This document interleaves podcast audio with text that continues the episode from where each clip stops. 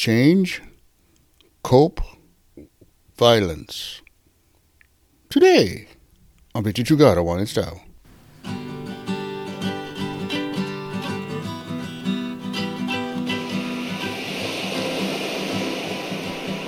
Aloha Monday, everybody.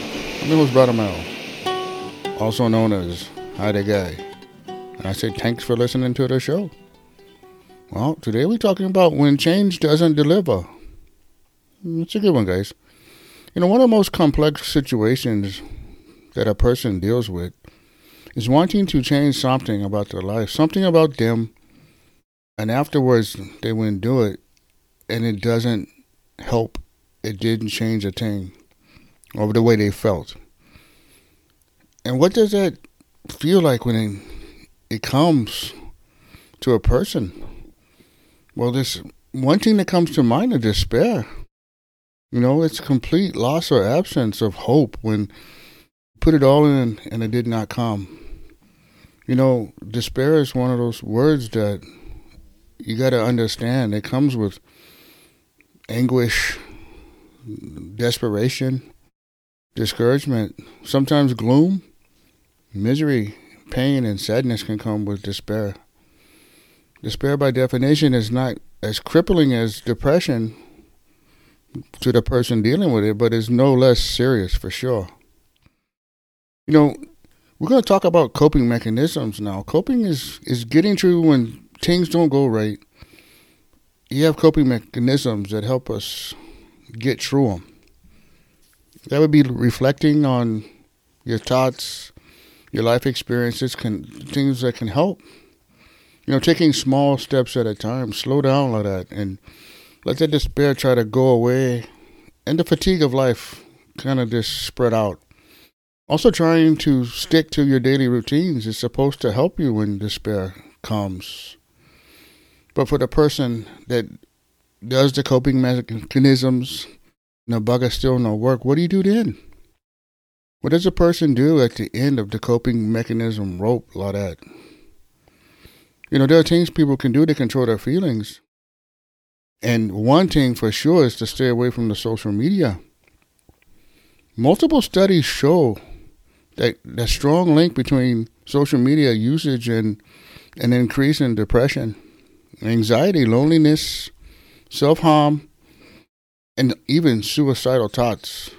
It lessens that face to face reaction that you get with people, and it increases cravings for attention and alters your life goals, can. And it opens up you up to like cyberbullying kind stuff. Social comparison can also reduce your self esteem. So when people turn to this and they get to the point to where okay, nothing's working. I feel like this. I know can't get rid of it. That's when sometimes people turn to violence.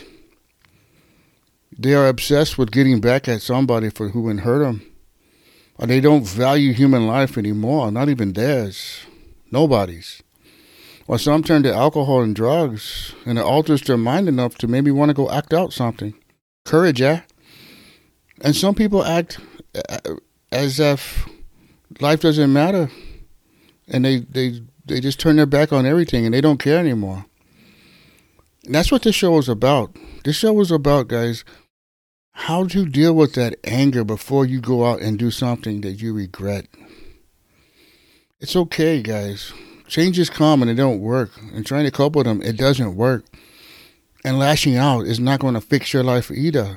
Lashing out and hurting people is not going to make things better.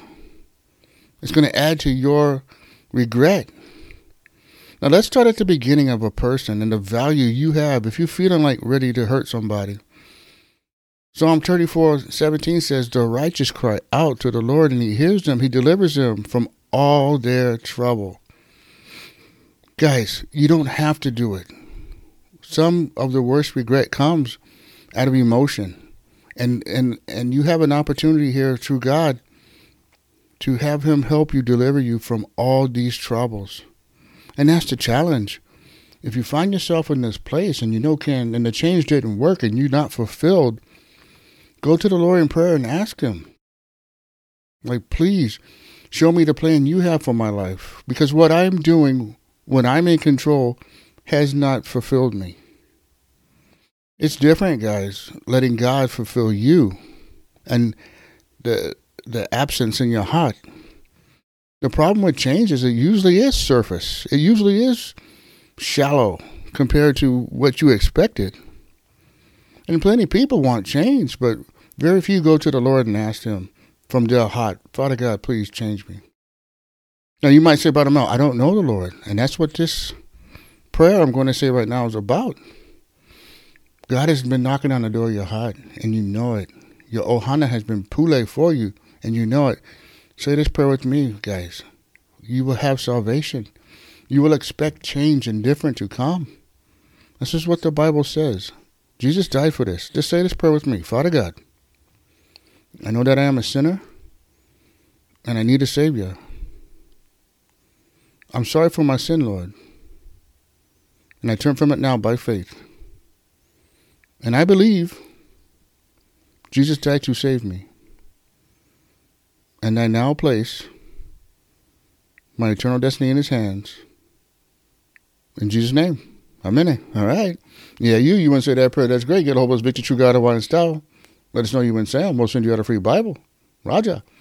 And if for some reason you stay stuck in a hole, no can get out, it doesn't matter. Go to the website, click monthly member, join that bugger, connect with us, and we will send you the passages. We will send you encouragement. We will be there for you to bridge that gap while you in the valley of this pilikia trouble. And tell a friend about that you got to watch. So let it know about. You know, Friday we coming back. We're going deeper in this topic of violence. And as always, I like say, malama pono, everybody. Take care.